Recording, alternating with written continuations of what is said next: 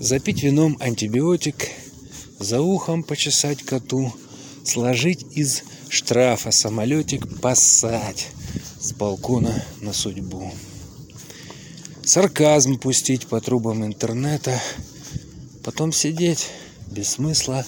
и без света и тихо плакать, наблюдая, как треплет ветер одинокий лист